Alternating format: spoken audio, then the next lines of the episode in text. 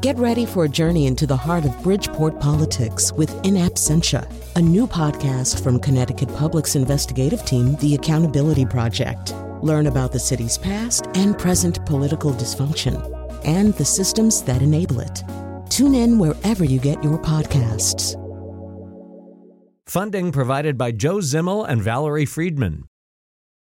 Next is produced at Connecticut Public Radio and is powered by the New England News Collaborative, eight public media companies coming together to tell the story of a changing region, with support from the Corporation for Public Broadcasting.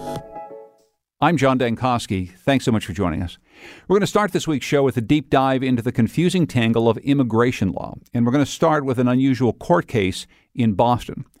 A federal appeals court heard arguments centering on whether immigration and customs enforcement can deport immigrants, even though they've been granted a state pardon for past crimes. Two residents of Connecticut are currently in ICE detention, facing deportation, even though their records have been cleared. Connecticut Public Radio's Diane Orson introduces us to one of them.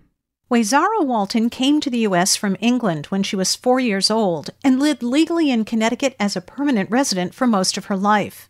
In her teens and 20s, she had a string of arrests for nonviolent offenses. Larcenies and conspiracy to commit larceny, stuff like that.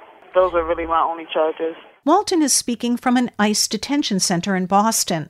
She's been fighting a removal order since 2012 on several fronts by filing for a special U visa, submitting a motion to reopen her case, and last year applying to the state of Connecticut for a pardon for her crimes. I had to get letters from people like saying my character and whatnot. I mean, I get it. I, you know, did the crime, but I also was years ago when I was much younger. I mean, you know, anybody doesn't just get a pardon. You have to be free of crime for a period of time. And when she first got word that she'd been granted a full and unconditional pardon, Walton says she was thrilled. I was ecstatic. I was so happy, like, you know, not only for the ICE reasons, but also, you know, getting a better job and being able to better my family. But the paperwork for the pardon didn't come through till March, one day after she was picked up by ICE. And then being detained right after that, you know, was devastating. Like, like what's going on? Like, why is this happening? It does surprise me for a number of reasons. Connecticut Attorney General William Tong. Number one, because courts, including federal courts, have before considered Connecticut's pardons to be effective with respect to federal immigration purposes. And uh, under federal immigration law, if you receive a full, absolute, and unconditional pardon from your state, you are entitled to an automatic waiver of deportation. The language of federal immigration law states that pardons must come from a governor or U.S. president. But that's not how pardons work in Connecticut. Here, the governor delegates authority to a board of pardons and paroles, and Tong says it appears that ICE is exercising its discretion in not recognizing the state's pardon process.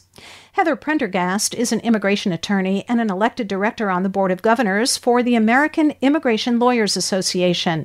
She points out that Connecticut is not the only state where a board grants pardons. That's how it works in Georgia, too. I actually reached out to some of my colleagues that practice in Georgia, and they've indicated that indeed ICE does honor those pardons.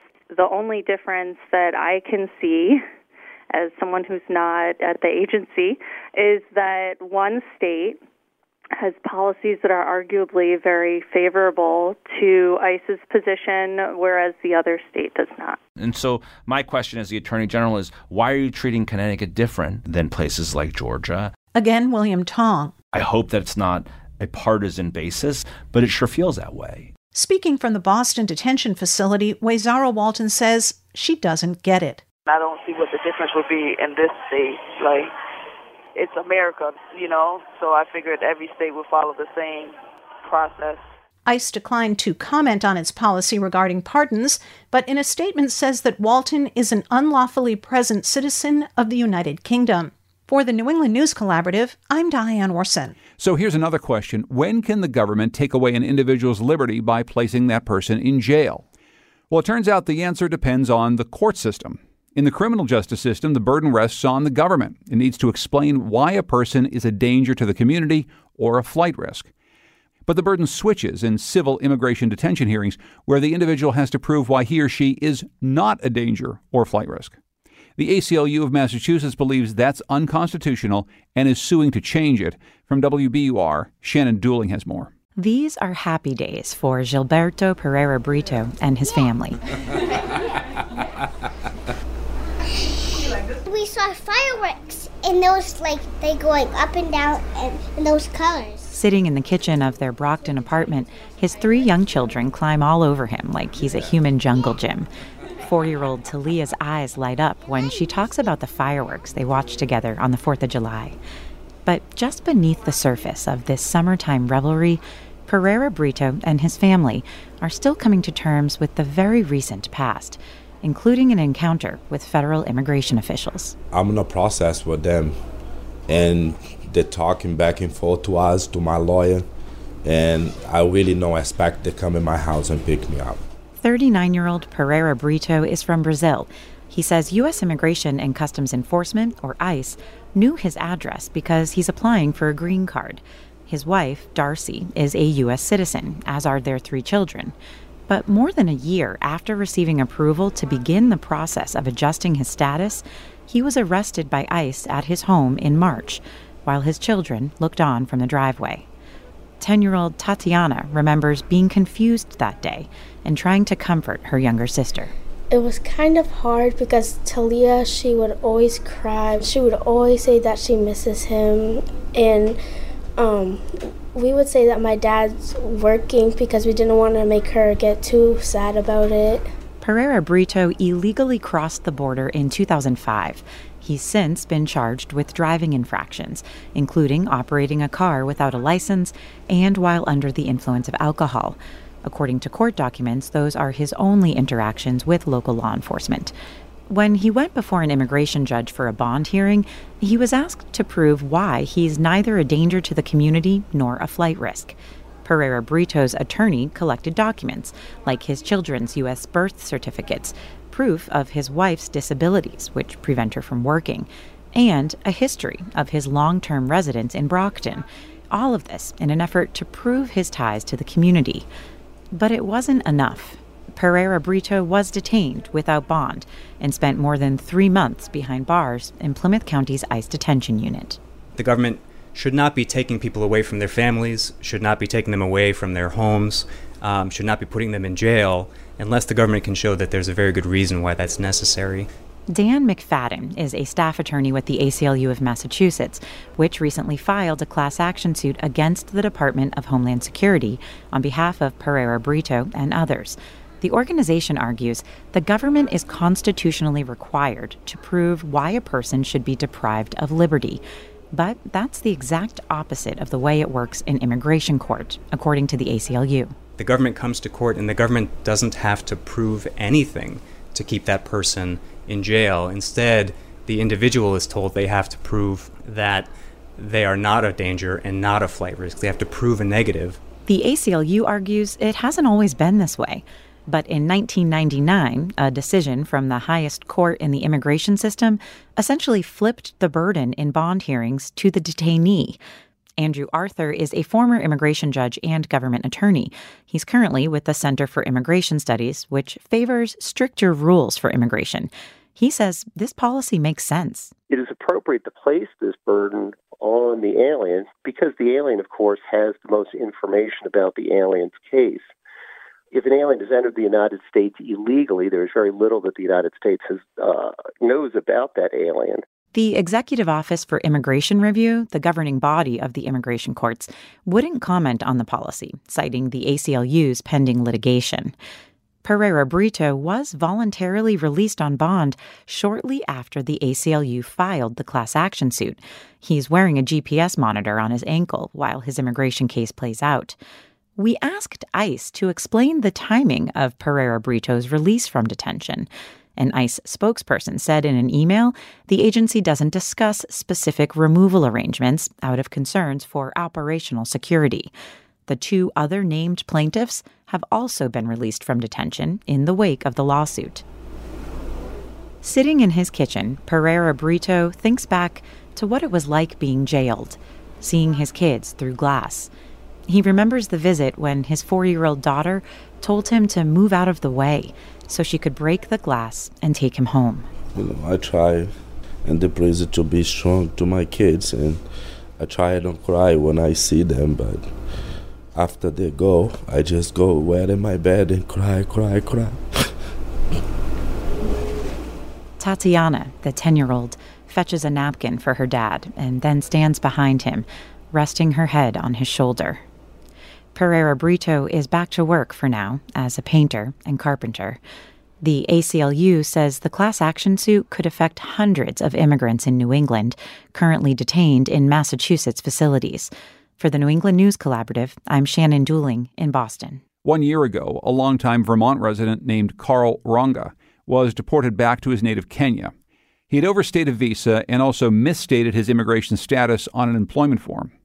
Under the Trump administration's zero tolerance policy on immigration enforcement, he was forced to leave his wife and young child to return to a country that he barely knows. VPR covered the family's situation last year and recently checked back with Ronga and his wife, Rebecca. As VPR's John Dillon tells us, it's been a year of loneliness with little hope for a legal solution to their separation. The first day of kindergarten is a big deal for a young family. The milestone, marked by hugs, photos, and waves through the window of a school bus, usually becomes a favorite life moment. Emotionally, it's been uh, very tough and very rough. Carl Ronga, speaking on a phone line from Nairobi, shared none of that with his six year old daughter, Rehema.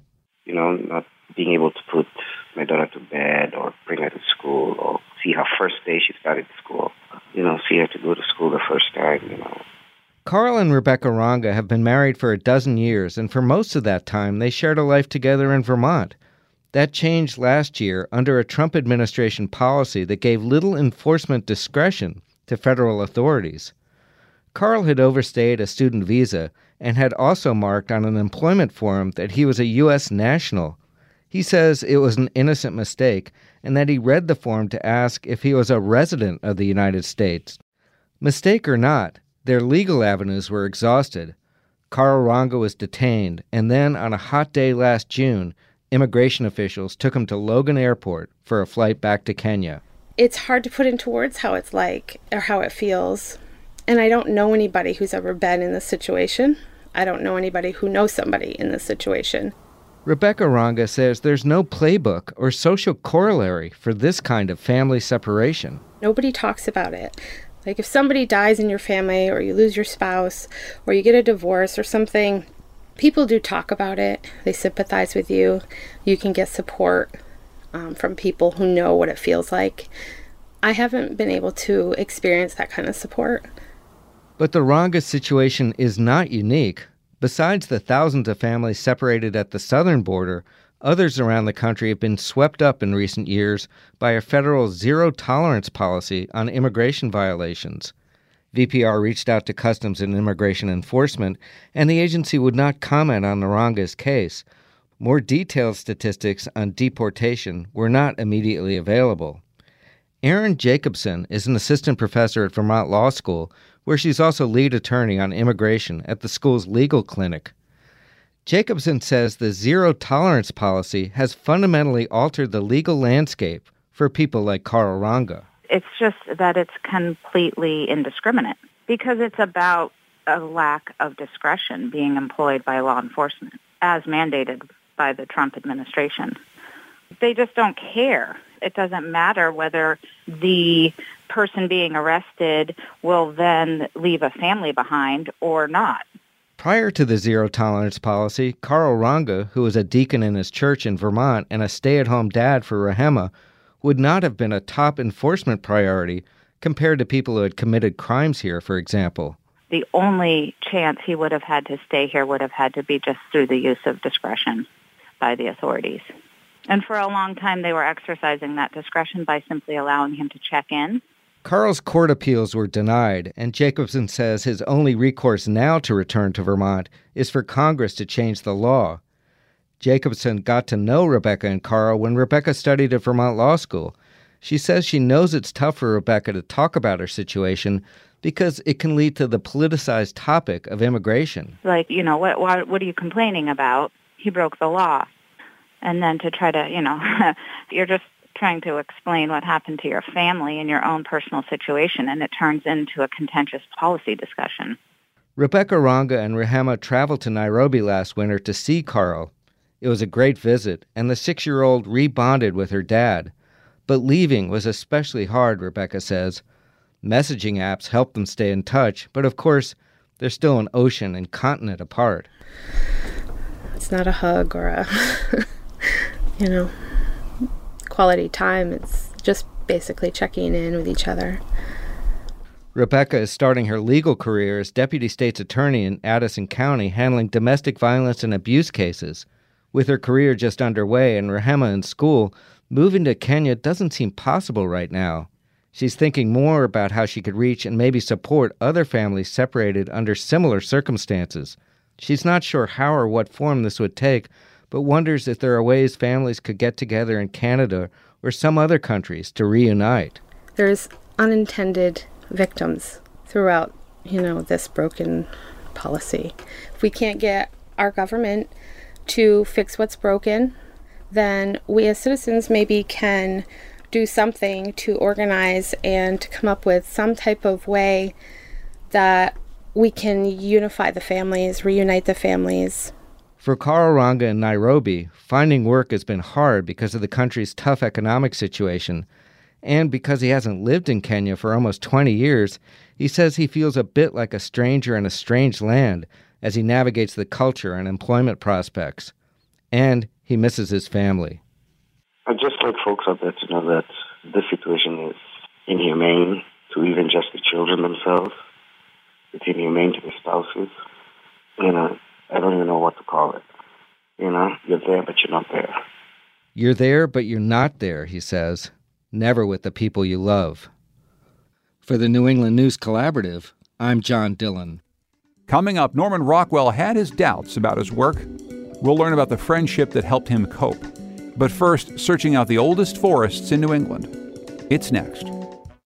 Next is made possible in part by our founding supporters who believe in the power of collaborative news coverage, including the Common Sense Fund, supporting the New England News Collaborative and its coverage of climate change and the evolving clean energy economy. Support also comes from Douglas Stone and Mary Schwab Stone through the Smart Family Foundation of New York. When you venture into New England's deepest woods, they can feel ancient, like they've been there forever. But nearly all our region's forests have been cut down over the last few centuries to make way for farms, to use as building materials, and to burn as fuel. Brave Little State, the people powered podcast by Vermont Public Radio, went looking for answers when one of their listeners, Andrew Wild, asked, Are there any patches of old growth forest in Vermont? Here's producer Angela Evancie. Killington, Vermont near the intersection of Route 4 and Route 100. There's a patch of woods off the side of the road. Um, okay, so where where are we standing? So we're in Gifford Woods State Park, and we've just walked a short distance into the woods. I mean, we're not, we haven't even left sight of the road. Uh, but here we are standing next to one of these giant sugar maple trees. It's a spring afternoon, and I'm walking around with Bob Zaino. He's an ecologist with the Vermont Department of Fish and Wildlife. Uh, maybe we should go a little further into the woods and get a little bit further away from the road. Okay, cool. This patch of forest looks pretty unremarkable, like what you'd see off any trail or road in the Green Mountains. With one exception. Every couple hundred feet, there is a very big tree. Okay, here's another big. Yeah, so here maple? we are at the base of another tall and large diameter sugar maple. And I actually I brought this, it's a diameter tape. Oh, cool. We can use it to measure the size uh, of this sugar maple. Okay, let's do it. I'll just sort of pinch it here. Yeah. Okay. Look at that, exactly 40 inches. Wow. What, um, for people who aren't like numbers oriented, what are most Vermont trees in terms of the diameter? I bet most trees that people see are closer to 6 to 15 inches in diameter. Okay, and this one is 40. 40 inches. Yeah. Bob Zaino estimates this tree could be more than 250 years old. You could hide behind this tree. Yeah, and the two of us couldn't, we couldn't like touch hands if we were to try to put our arms around this tree. It's a big one. Yeah. Yeah. I'll confess, when Andrew's question won for this month's episode, I thought it was going to be pretty straightforward to report. Go to some pretty woods, see some big trees. It wasn't so simple. Is there like a master list that our question asker Andrew could look up and, and check out?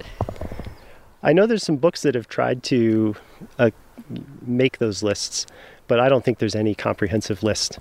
I think most of the places that are Old Forest we may not even know about because no one's gone in there to count the tree rings and look for them. Ecologist Bob Zaino broke this news to me in Gifford Woods State Park. It's one of the best known patches of old growth in the state, even though it's only about 20 acres, spanning a busy state route. Sure, we know about the old forest at, at Gifford Woods State Park and Cambridge Pines, for example, and, and a few others with, that we're, we're aware of, less so on private lands. That's Michael Snyder, the commissioner of the Vermont Department of Forests, Parks, and Recreation. I called him up to see if his department, which has forests in its name, keeps a list. Well, we yes and no and um, more and more. Snyder says more and more because, in some ways, we're still discovering what old growth remains here. More on that later. But then, what about federal land? What old growth do we know about in the Green Mountain National Forest? It is 400,000 acres, after all. We estimate that there's about 737 acres at least that we've mapped and categorized on the forest. Jeff Tilley with the National Forest says most of that old growth is in remote pockets. There is a more established area, referred to as the Cape, in Goshen and Chittenden, but it's not set up for visitors.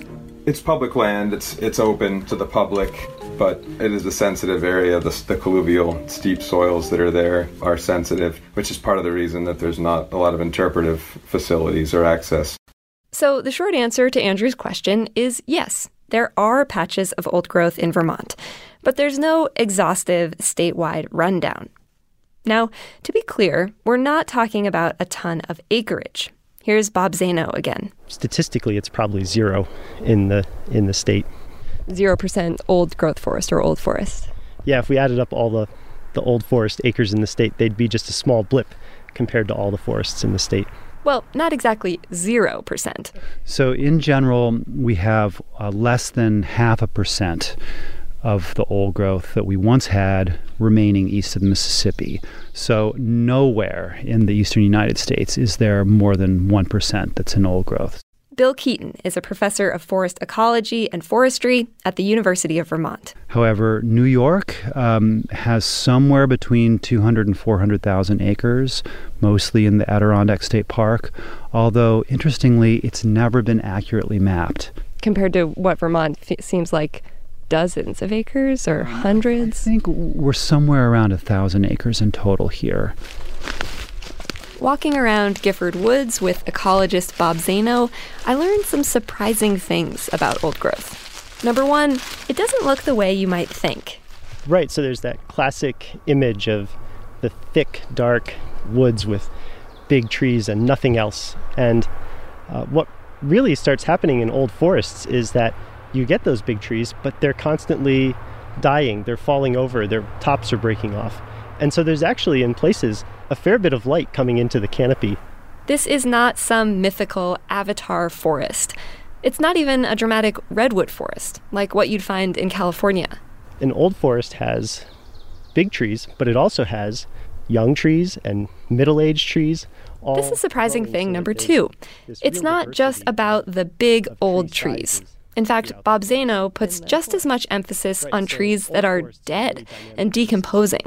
You'll notice he doesn't even say old growth forest, he just says old forest.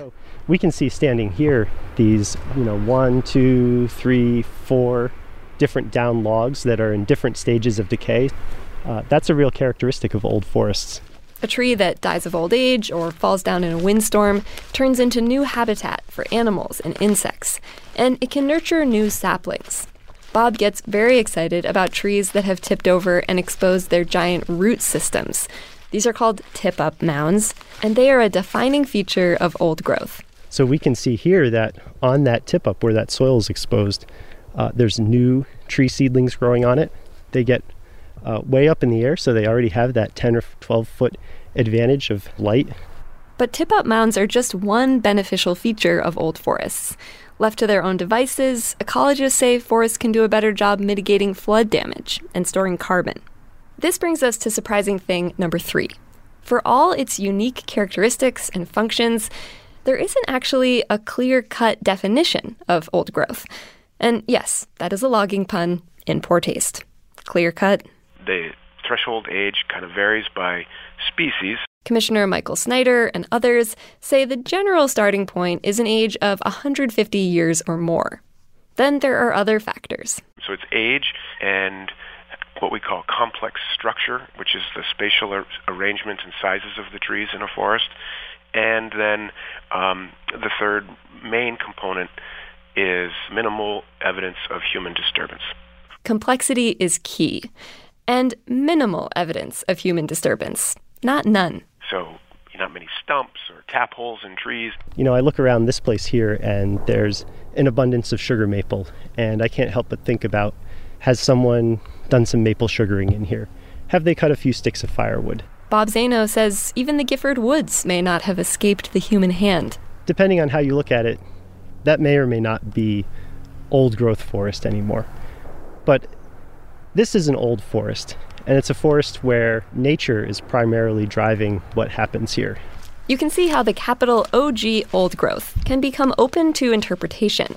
And that's probably why cataloging all of Vermont's areas has been so tricky. So, again, I don't want to diminish the significance of those remaining fragments. Those are important, and we need to conserve them. Back to Bill Keeton, the UVM professor we met earlier. And with all due respect to our question asker, Andrew, Bill says we should be asking a different question about old growth. I would ask, what is the future of old growth on the New England landscape and in Vermont? And does it have a future? You know, are there places where we might try to restore and promote old growth forests? Bill takes me on a tour of the UVM Jericho Research Forest. He's been working on an experiment here for almost 20 years. And when he started out, the forest was like an adolescent forest. Your very typical kind of young to mature secondary northern hardwood hemlock forest. Most of the trees were 60 to 80 years old. Just very homogeneous. And Bill was wondering is it possible to help the forest age? How do we take a structurally simple forest like this, that's in this kind of mid stage of development, and, and how do we push it along faster towards that more complex um, later stage of development? You can't speed up time. But can you help the woods develop some of the beneficial characteristics of old growth? It turns out the answer to that question is yes. So I'm about to show you this experiment where we're testing something called structural complexity enhancement.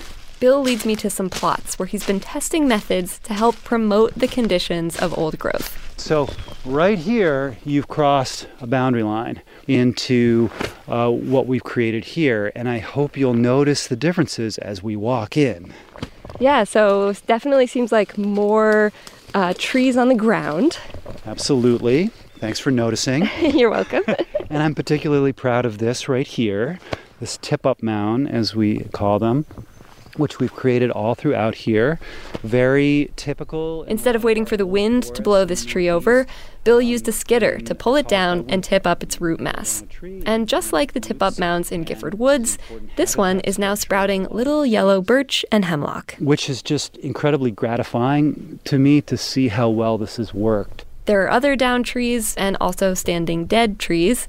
This is all Bill's handiwork. It's messier exactly. over here that's exactly what we're going for. And I'm so glad you noticed that. The, minute you, you cross the boundary, it becomes messier. You see the downed wood, you see the big dead trees that we've created there and there. You see the, the gap in the canopy, you see the tip up mound, you see the, the multi layered canopy with trees of all sizes and ages and at different positions in the canopy.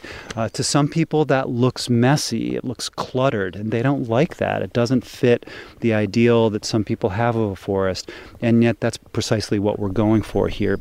Bill's been testing this stuff for 16 years, but he's run some models to figure out that he's helped this plot, quote, age or develop characteristics associated with old growth about twice as quickly as it would on its own. It's also storing more carbon than plots with conventional management, aka logging. And Bill firmly believes that anyone who owns forest land can promote old growth conditions, whether you're logging or just tending to the woods behind your house. Leave some of those brush piles on the ground, leave the woody debris, leave the slash. Think of all that stuff as habitat. Think of it as carbon. Think of it as services that that forest has provided. We, we have to move away from this, this ideal of the, the clean forest or the, the forest that we can see into beautifully from our backyard.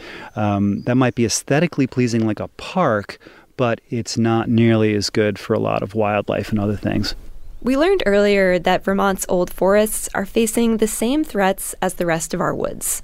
Bill is particularly concerned about invasive species, and he says they may ultimately transform what Vermont's old growth looks like hemlock woolly adelgid, Asian longhorn beetle, emerald ash borer, beech bark disease, which of course has already decimated the large beech. All of these things are going to interact with climate change and they're going to stress this ecosystem.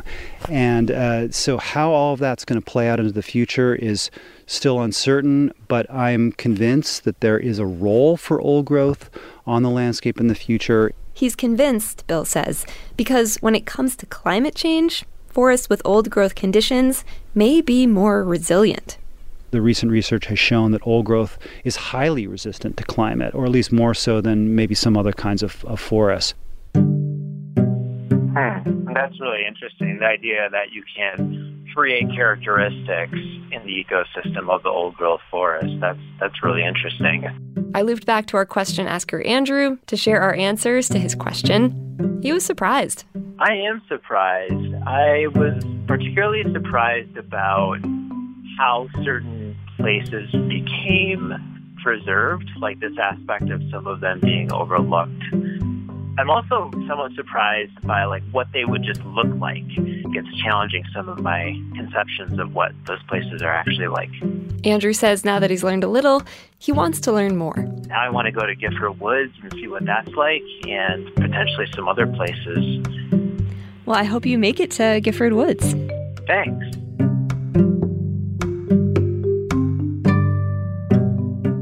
That's Angela Evancie. That story comes from Brave Little State at Vermont Public Radio. You can hear more. Just go to our website, nextnewengland.org. The health of our region's forests is the topic of a recent article in the journal Frontiers in Forests and Global Change. It examines an idea that's the opposite of deforestation. It's proforestation, allowing forests to grow to maturity, creating a natural forest ecosystem. Susan Masino is co author of that paper, and she's a professor at Trinity College in Hartford, Connecticut.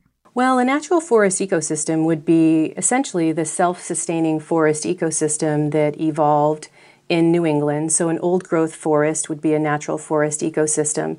And some of our older forests now are um, essentially getting to the point where they're going to be, you know, within the next few decades, starting to transition to old growth forests. There are certainly reasons why we would manage our forests for resources, but there's also a wealth of evidence that natural forest ecosystems have great benefits in terms of carbon sequestration, um, diversity of many types of species. Some species we haven't even discovered yet. We're still discovering new species in New England. You know, potential for new medicines, provide maximal flood protection, and also provide human health benefits. So we tried to look at this from kind of an interdisciplinary scientific perspective, which is, I think, what we really need now for our forests, given that they're so important in um, addressing our global crises in climate and biodiversity. You, your paper uses the term proforestation, which I had not previously, I, I will admit, heard of. Could you explain what that what that term means? Sure. So when we were trying to look at all these forest values and benefits um, and the critical importance of nature-based solutions, um, we realized there was a lot of talk about afforestation, so growing forests where they aren't now, and reforestation, so letting forests regrow. Um, but there really wasn't a focus on letting existing forests grow, which is the quickest and most effective way to sequester carbon, particularly in this, this latitude and climate in New England where our forests are still relatively young. They're still um, not even half of their potential um, because they've been regrowing since we were largely deforested.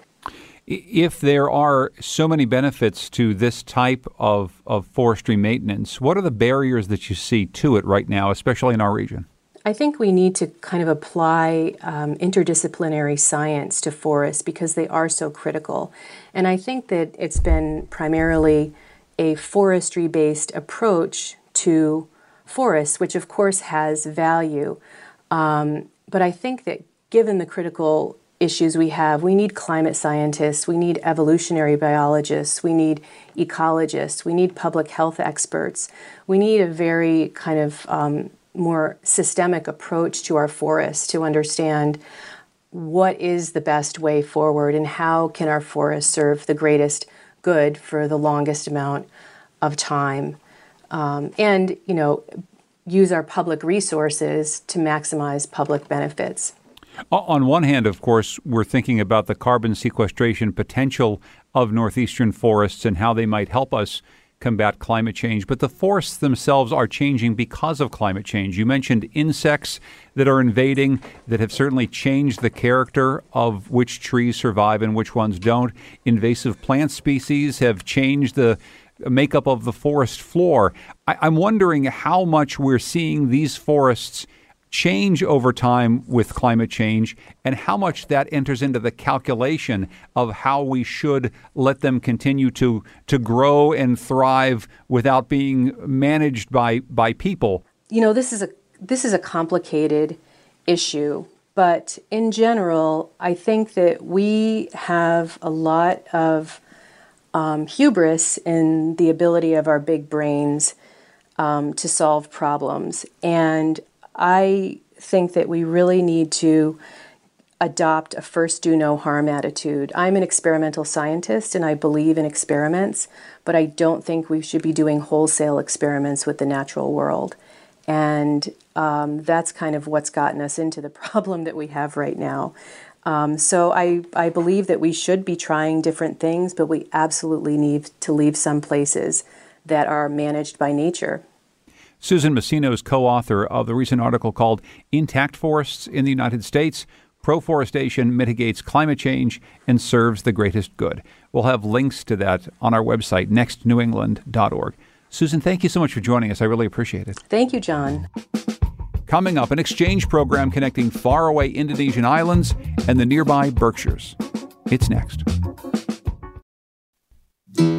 Next is made possible in part by our founding supporters who believe in the power of collaborative news coverage, including the John Merck Fund, supporting the New England News Collaborative and its coverage of climate and clean energy. Support also comes from the Melville Charitable Trust.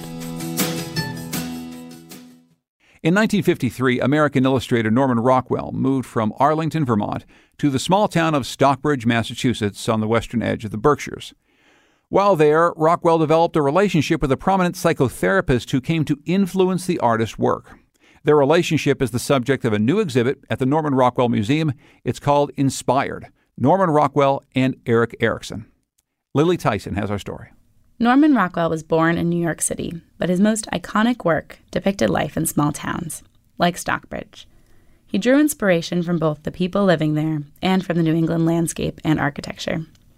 In one painting, Stockbridge Main Street at Christmas, he depicts the town center, lit up with Christmas trees, cars covered in snow, smoke rising from a chimney, with the Berkshire Mountains in the background. Edward R. Murrow came to visit Rockwell and Stockbridge as part of his interview show, Person to Person. Norman, from our quick tour of Main Street, Stockbridge appears to be a most pleasant town, and I know that personally from driving through it. Yes, uh, we like it very much here. Uh, we've been here, I think, about six or seven years, and we, we really love it. But the reason Rockwell moved to the town wasn't because of its New England charm. He and his wife moved because of an institution that's based there, the Austen Riggs Center. In 1951, his wife Mary uh, began seeking treatment for alcoholism and depression at the Austen Riggs Center in Stockbridge, Massachusetts, which was a, a small but very significant hospital, which was on Main Street in town. That's Stephanie Plunkett, the deputy director and chief curator of the Norman Rockwell Museum. Rockwell himself started treatment at the center shortly after his wife. I mean, obviously, Rockwell was extremely concerned about his wife, Mary, and, and her well being and the well being of his family. Uh, so he was certainly seeking counseling to deal with those challenges. But in addition, Um, you know, as a very prominent and very busy working illustrator, uh, the stresses of constant deadlines, of always having to come up with new ideas, um, with struggling with his place in the art world. Rockwell was treated by the renowned German American psychoanalyst Erik Erikson. Here's Deborah Solomon, author of American Mirror The Life and Art of Norman Rockwell. He could hold his own in the tormented artist department with any masters from any time. He really agonized over whether his pictures were good, whether he had done them as well as he could do them, and um, and I think that Erikson helped assuage his doubts and make him feel more assured about his canvases. This was a day to day problem with him. You can hear these doubts from Rockwell himself. Thousand days I put in on this thing already. I figure I'm either one of three things. I'm either unbelievably untalented, but got an awful lot of perseverance, or else I'm unbelievably stupid, or else I am an artist. I mean, I am seeking perfection. This is what I'd like to think, but I don't know. Rockwell worked closely with Erikson, who was known for coining the term identity crisis, and for his work on the eight stages of development. Both Rockwell and Erikson were interested in ideas of identity, both individual and that of the entire nation. Here's curator Stephanie Plunkett. Both Rockwell and Erikson were observers of human nature, very close observers. And, um, you know, they really, I think, in their focus came to understand um, who people were at their core. And their similarities went on from there. Rockwell's work, which depicts everyday life, often deals with ideas of development and growth and Erikson had once even considered pursuing a career as an artist, a creative side of him that strengthened his relationship with Rockwell. Here's Jane Tillman, the director of the Erikson Institute for Education and Research at the Austen Riggs Center. What one brings as a therapist is a culmination of life's experiences, uh, one's own experiences uh, and skills. And so I imagine that part of what Erikson would have brought to his role as a therapist is a kind of curiosity, uh, creativity, an interest in seeing things uh, in new ways. The relationship led the artist to begin depicting subjects with more sadness, more emotion. And occasionally, Erikson's ideas showed up in Rockwell's art, such as in the painting Family Tree. It was on the cover of the Saturday Evening Post in 1959. Starting at the base of the tree, a pirate and a young woman, then a man in a tri cornered hat and his wife. As the family tree grows, more faces are added, including an aristocrat and his wife. Erik came to see me today, and uh, he made a couple of little comments, and I've made some changes on the tree. I've cut out the sprig of leaves that go out beyond the aristocrat's wife, so that she's now uh, not directly connected with the tree, and neither is the barmaid connected, connected with the tree. I've made the limb heavier. That was his suggestion. I make it grow heavier as it gets nearer to the to the severed trunk. Erikson's suggestions changed the look of Rockwell's painting and its meaning. The artist was pleased. He said, I think this makes it a lot more interesting. For the New England News Collaborative, I'm Lily Tyson. The Norman Rockwell tape used in this piece was courtesy of the Norman Rockwell Family Agency. And the exhibit inspired Norman Rockwell and Erik Erikson is on display at the Norman Rockwell Museum in Stockbridge, Massachusetts through October 27th. It takes more than a day to fly from the Berkshires to the country of Indonesia. With more than 250 million inhabitants, Indonesia is Southeast Asia's most populous nation. It's also the world's largest Muslim country. Its nearly 20,000 tropical islands are home to beaches, mountains, rainforests, and bustling metropolises like Jakarta. Indonesia's islands may be half a world away from the Berkshires, but as Rebecca Shear tells us, an Indonesian born filmmaker living in Berkshire County is finding ways to bring her native home and her adopted home closer together. Ian Purwanti was born on the island of Java in Solo, a working class community where neighbors helped neighbors erect one room houses with dirt floors and bamboo walls. And I wasn't born in a hospital, it's basically at home with midwives and I was born premature. My mom says I'm like a, a, a mice. Indeed, baby Ian was like a mouse. She weighed less than two pounds. So my mom has to make a makeshift incubator bricks with like a charcoal and then with like a warm bottle around it and then make sure that 24 7 guarded. So basically, all the neighbors doing all this works to keep me alive. In fifth grade, Ian Purwanti's family left Solo for Jakarta, Indonesia's massive, traffic choked capital. And when Purwanti became the first in her family to attend college, her neighbors scraped together her first semester tuition. It was like $50, but that was like a lot. Purwanti got an English literature degree from the University of Indonesia, and what happened next is like a Cinderella story. It's just total miracles, really. While working as a fixer for foreign journalists, Purwanti befriended an American photographer who brought her to New York City to help finish a documentary. I don't bring any money. There's no money in my pocket. You know, if you see my home in Solo and then you've been in the US, it's, uh, this is amazing. That same photographer inspired Purwanti to stay in New York and get an MFA in documentary making. She even chipped in funds.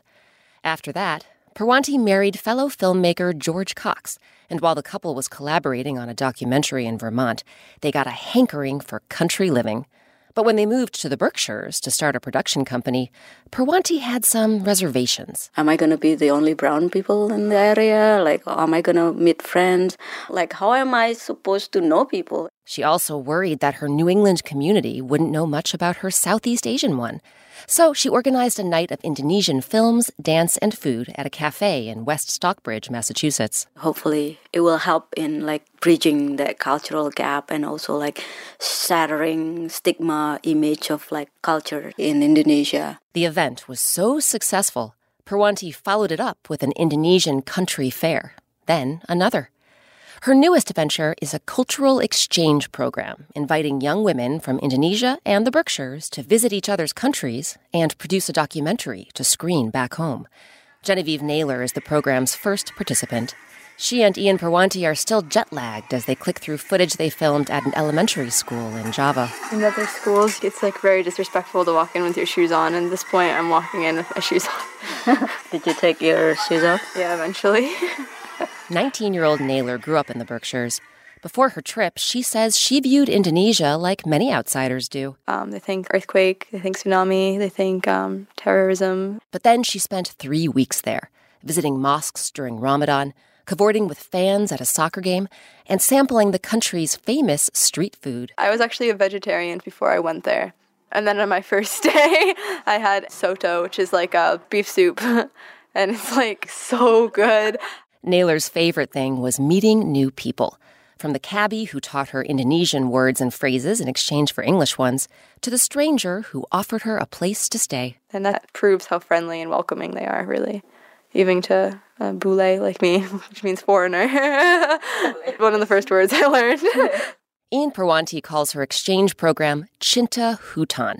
That's Indonesian for Love the Woods. The logo is a blazing heart shaped campfire. We are the human since the beginning of time. You always get together around the fire. And where the fire is, where the love is, there's a connection. There's also life. Just think about Ian Purwanti's neighbors stoking the fires of that makeshift incubator on that dirt floor and watching over a premature baby the size of a mouse. The community come together and just like making sure you're alive. And that's love Purwanti says they'll screen Genevieve Naylor's documentary in the Berkshires, New York, and Washington, D.C. later this year. Then, in 2020, Purwanti will bring an Indonesian woman to the U.S. so that she can experience the culture, meet the people, and feel the love, too. For the New England News Collaborative, I'm Rebecca Shear. You can find our show wherever you get your podcasts. Just search Next New England. If you like what you hear, be sure to rate and review us on iTunes. And you can follow Next on Facebook and Twitter at Next New England. Our program is produced this week by Carlos Mejia and Katie Tolarski. Thanks to Todd Merrill and Goodnight Blue Moon for the music. The New England News Collaborative is powered by the Corporation for Public Broadcasting, Connecticut Public Radio, Vermont Public Radio, New Hampshire Public Radio, Maine Public Radio, New England Public Radio, WBUR, WSHU, and the Public's Radio.